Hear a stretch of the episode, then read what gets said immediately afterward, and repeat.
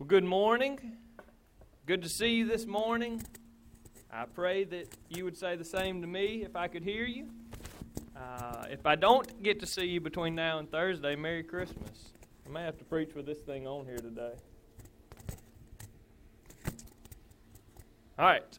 Micah chapter 5. If you would, turn with me to Micah chapter 5. We'll work with what we've got hanging. We'll just count that like it's jewelry this morning.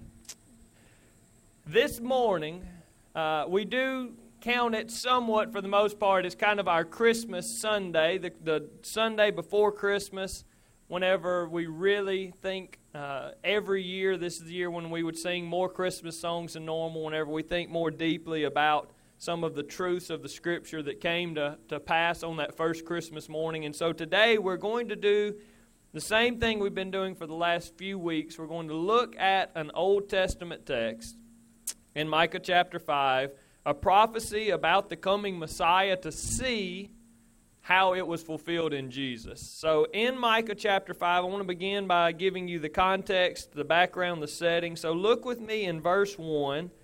Micah chapter 5, verse 1 says, Now muster your troops, O daughter of troops. Siege is laid against us. With a rod they strike the judge of Israel on the cheek. Now, I want to stop there for just a moment. I know it doesn't sound too Christmassy yet, but I want us to see the context. I, when we see the setting and what's taking place here, it really helps emphasize their need for a Savior. So, these are the people of Jerusalem. And as, as the prophet Micah uh, has a word from God. He's speaking to the people of Jerusalem, and he says here, this is a call to arms, right? Muster your troops. Get ready for battle. He says, siege is laid against us. And that's not in like a, a poetic sense, that's in a literal sense. Literally, there was an enemy army at the gates. At this, at this time, the Assyrians were the most feared people in the world. They had the strongest army in the world. They were some of the most ruthless and terrible people in the world. And so the Assyrians had taken over most of the cities of Judah. And now they were at the capital city. They were at the gates and they were threatening to siege and cut off and destroy the people of Jerusalem. And so that's where we're starting today. If, if you were the people hearing this prophecy for the first time, that's what life is like. You are shut up inside of the city gates. You're protected for the moment, but you know what's outside. You would be able to hear the army, you would be able to hear the talk. King Hezekiah, the, the king of God's people at this point, king in Jerusalem, he has been disgraced. He seems to be very scared.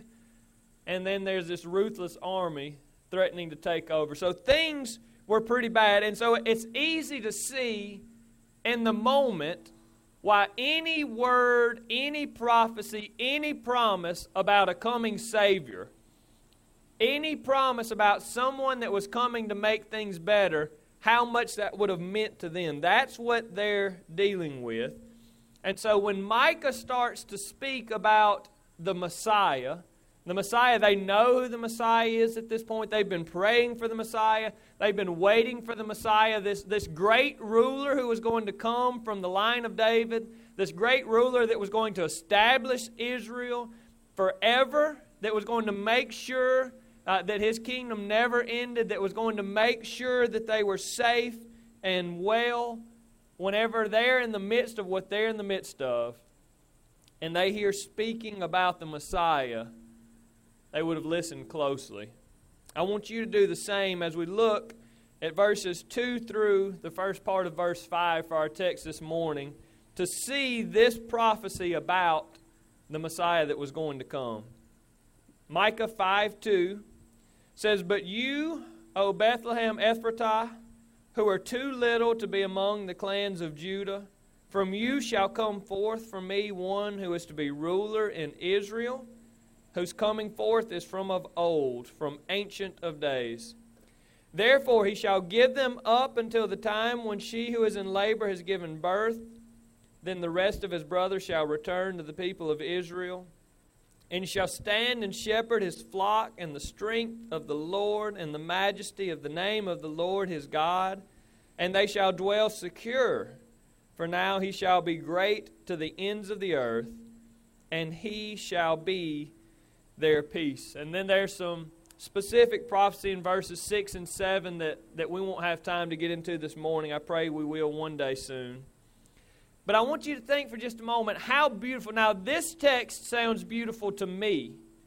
This text, these promises sound beautiful to us as we sit here, right, in the comfort of our vehicles, in a safe place, in a country where you're well protected, where there are no enemies. All of these promises about security and peace, these things sound good to us. So, how much more for people that were hurting, for people that were worried, for people that were scared. And so in verse 2, you already see there, especially for them, there are some echoes of the promises that we saw in 2 Samuel 7, that, that Davidic covenant, as we call it, right? The covenant that God made with David and said, one of your offspring will be ruler forever. And then we see all the promises about the Messiah. There are some echoes there in verse 2 about that. Whenever it says this ruler that was going to come forth to be a ruler in Israel, whose coming forth is from of old, from ancient of days, they would have recognized that this was Micah, the prophet, speaking about the Messiah they would have caught that immediately. So he's saying the ruler that's been promised for a long time that was coming to rule Israel, they know that he's talking about the Messiah. But the thing that might have been surprising to them is that the first part of this prophecy is that the Messiah was going to come from Bethlehem. Bethlehem, that was such a small town that it's said here to be too small, too little to be among the clans of Judah. And if you look back, there have been lists in the Old Testament of the towns of Judah, and Bethlehem was left out. Now, there is a Bethlehem that you see there, but it's not this Bethlehem. It's one in the north. It was the other Bethlehem. This Bethlehem so small, so insignificant, that its name isn't even put in the list of cities. But what's coming from it will not be insignificant the Messiah is coming from Bethlehem. So, point one the long awaited Messiah was coming, and he was coming from Bethlehem. That's what we see here. He was going to come, which was reassuring, which was good news. He was coming from Bethlehem, which might have been puzzling news, but they probably didn't care at the time where he was coming from, just the fact that he was coming was the news that they were hoping for. But verse 3 might reverse course just a touch. It says, Therefore he shall give them up until the time when she who is in labor has given birth. Then the rest of his brothers shall return to the people of Israel. What's the prophecy there?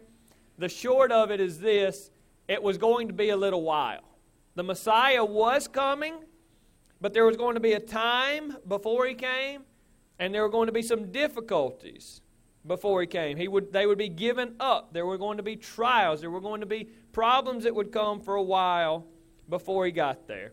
So, verse 2 tells us the Messiah is coming from Bethlehem. Verse 3 tells us it's going to be a little while. But verses 4 and that first part of verse 5 that we looked at make some promises about what would happen when he came. Some reminders of what was going to be coming with the Messiah that would make it worth the wait. Look with me again and listen closely to verse 4 and that first line of verse 5. And if you're here today and you are scared or worried or feel powerless or helpless or hopeless because of some situation that you're dealing with, listen to these words closely. And he shall stand and shepherd his flock in the strength of the Lord and the majesty of the name of the Lord his God. And they shall dwell secure, for now he shall be great to the ends of the earth, and he shall be their peace. Brothers and sisters, this is why Christmas is something to celebrate. Christmas was the coming of the Messiah, and these are the sort of things that were going to happen when the Messiah came. The first promise there, he shall stand and shepherd his flock in the strength of the Lord. Lord in all capital letters, that's the name of God, his personal name, Yahweh. Right? The, the Messiah would stand among the people, the Messiah would shepherd the people, and he would do it with the strength of God Almighty. How? Why? Because he was God Almighty, right? We know that promise that this Messiah was going to be Emmanuel. We know the teaching of the New Testament that Jesus is God. And so this Messiah was coming, and he was going to have the strength of God when he came. And that idea of, of the picture of him being a shepherd, this picture was, was well versed in this day and time. Uh, Egyptians would have used it, they did use it, Assyrians used it sometimes. Good kings like to speak of themselves as a shepherd because it evokes this picture, this thought of, of somebody that, that stays with you and is among you and, and fights off anybody that tries to attack you and makes sure that you are cared for and that you have everything that you need, who knows your name and spends time with you and keeps you safe. And so that's the picture here that the Messiah would be with the people. And the Messiah would know the people, and the Messiah would listen to the people, and the Messiah would care for the people, and the Messiah would protect the people. Beautiful, beautiful promises that he would personally do all of these things. The second promise that we see in this text is that they shall dwell secure in parentheses, I put because of his greatness. It says he's going to come and stand and shepherd his flock with the strength of God and the majesty of the name of the Lord God, and they shall dwell secure, for now he shall be great to the ends of the earth. Brothers and sisters, this idea is that if God is your shepherd and God is with you, and God is protecting you and God is providing for you, then there is security. There is peace, peace of mind that the person that's in charge of you, the person that is defending you, the person that is providing for you and caring for you, is everywhere at all times, never absent, is completely knowing and wise about all things, even knowing the future, is all powerful and can do anything that he wants. And when that person is the one who's in charge of you, there's security, there's peace. There are all of these things that we look for in the Messiah. And I think sometimes we forget about this part. I think sometimes you and I feel more vulnerable than we really should because we spend too much time focusing on our enemies, focusing on things that are attacking us, focusing on situations around us that scare us and stress us out, more than we spend time looking at and thinking about who our defender is. Who the one that is providing for us is, what he can do, what sort of abilities he possesses. But here the promise is that the Messiah's people will dwell in security because the Messiah will be great to the ends of the earth, greater than anyone else on earth. And it flows directly into that very last promise at the beginning of verse 5 and he shall be their peace. And I love that thought. Not he will give them peace or he will offer them peace. He himself will be our peace. Brothers and sisters, our peace comes from Jesus. It doesn't come from some of the things that Jesus offers, it comes from Him. When you know Him, when you know who He is, when you know His presence, when you know His love for you, when you know what He has done for you, He is your peace. Or as Isaiah put it, in the well known passage that we often read at Christmas, Isaiah writing at the same time period as Micah, he will be the Prince of Peace. Point two the Messiah would bring peace, safety, and security to his people. So, this is what we see here. This is what we see in Micah. We see people that are devastated and scared and worried. who are given reassurance that the Messiah is coming, and when he comes, he's going to come from Bethlehem, and he's going to bring them peace and safety and security and hope and help and love and be with them. And so the only thing, the only other thing I want you to see is where this text is fulfilled, right? Where does this prophecy come true? And if you have your Bibles, if you would, turn over to Matthew chapter 2. As we look in Matthew, as he's talking and giving us the account of the, the Christmas story, as we would normally call it, Matthew chapter 2, I talked to a friend of mine that's teaching this text specifically this morning, and we'll be mentioning Micah 5 as well. Thought that was pretty neat. Micah 2, beginning in verse 1, says this. Uh, Matthew 2, I'm sorry, beginning in verse 1 says this. Now, after Jesus was born in Bethlehem of Judea, in the days of Herod the king, behold, wise men from the east came to Jerusalem, saying, Where is he who has been born king of the Jews? For we saw his star when it rose and have come to worship him. When Herod the king heard this, he was troubled, and all Jerusalem with him. And assembling all the chief priests and scribes of the people, he inquired of them where the Christ, Messiah, was to be born. They told him in Bethlehem of Judea, for so it was it is written by the prophet, and then he quotes our text from today, Micah. And you, O Bethlehem, in the land of Judah, are by no means least among the rulers of Judah, for from you shall come forth shall come a ruler who will shepherd my people Israel.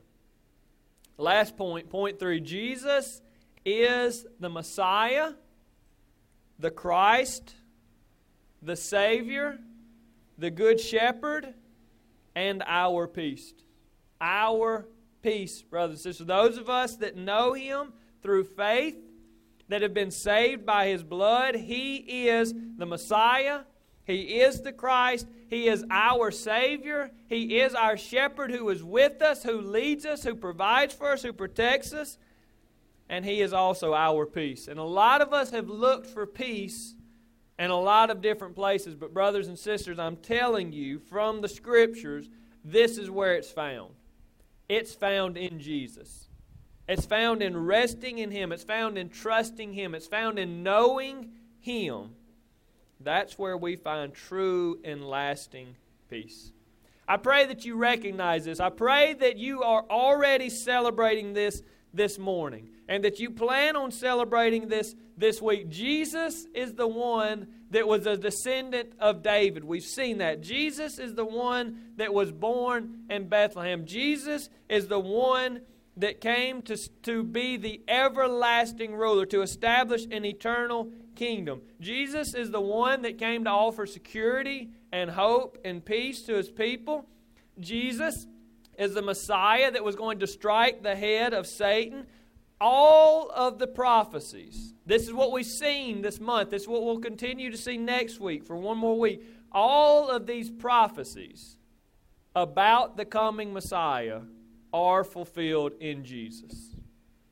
So for us, it's not when he comes. There is a when he comes again, but it's when he came. That's what Christmas is, right? It's when the Messiah came. It's when Emmanuel became literally God with us who left heaven to come and live on earth among people as a human, right? God in human flesh. That's who Jesus was. He's the one that loved us so perfectly that not only did he leave heaven and come here, but he also lived a perfect life and died a perfect death. He is the Lamb of God that takes away the sins of the world. He is what we celebrate whenever the Old Testament looks at Passover. For us, He's the Passover lamb. He's the one that was killed so that His blood would save us from our greatest enemy. You see, in this day and time, they were saying, Send the Messiah to save us from the Assyrians. And then later they said, Send the Messiah to save us from the Babylonians. And then later they said, Send the Messiah to save us from the Seleucids. And then it was, Send the Messiah to save us from the Romans. But, brothers and sisters, God sent the Messiah to save us from someone much worse than the Assyrians or the Seleucids or the Babylonians or the Assyrians. He sent the Messiah to save us from the only enemy that separates us from God. From the only enemy that makes it so that all of us were under an eternal death penalty. The only enemy that makes us wreck our lives and do things that we didn't want to do. The only enemy that completely tears apart families, and that enemy is sin. The Messiah came. Yes, one day he will rule over all those kingdoms. We've seen those promises. Yes, one day he will literally make it so that no one will ever oppress us, no one will ever speak a, a terrible word to us, no one will ever be mean to us again. But for now, brothers and sisters, he has come to set us free from our greatest enemy, and that enemy is sin.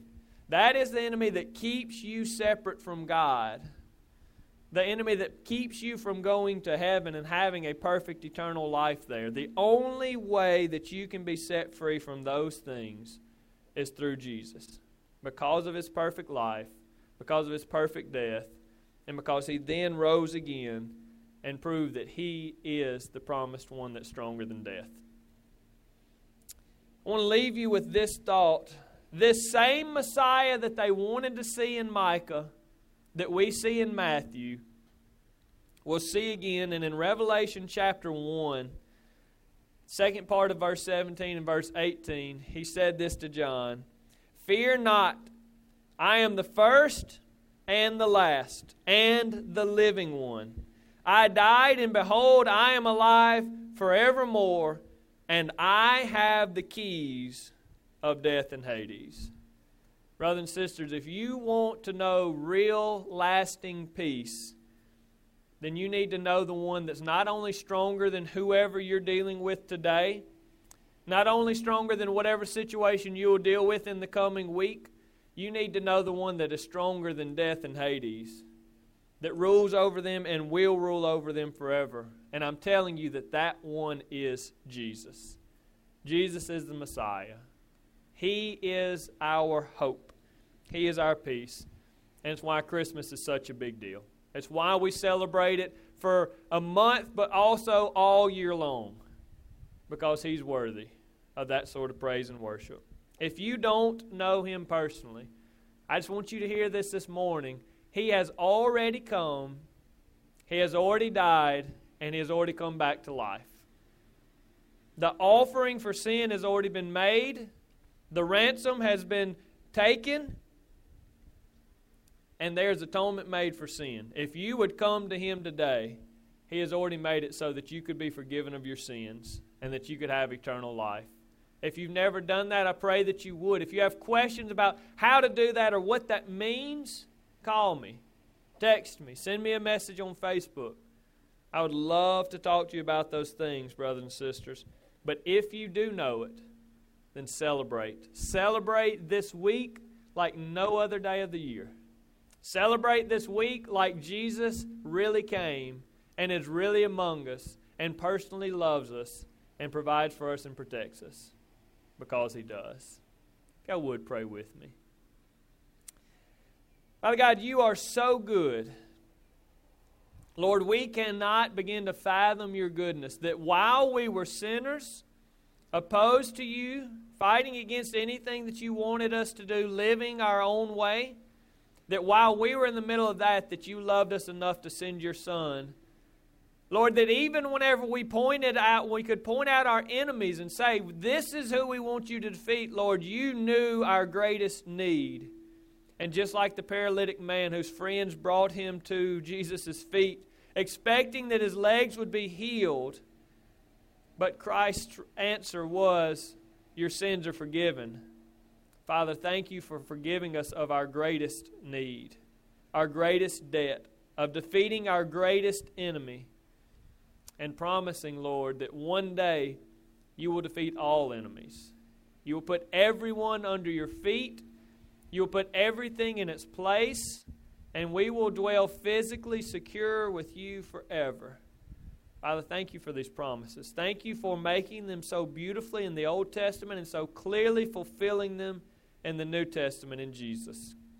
Lord, I pray that we see this and that we understand this and that we share this, that we tell this to people that we meet so that those that don't know Christ might come to know Christ. Because, Father, they need that sort of salvation, and you are worthy of their praise. Lord, help us to celebrate Christmas this week, not because we have more time to deer hunt or more time with family, not because we'll get better presents than other days of the year, but, Lord, because you have come to save us, and you continue to be with us. Thank you for these promises. In Jesus' name we pray. Amen.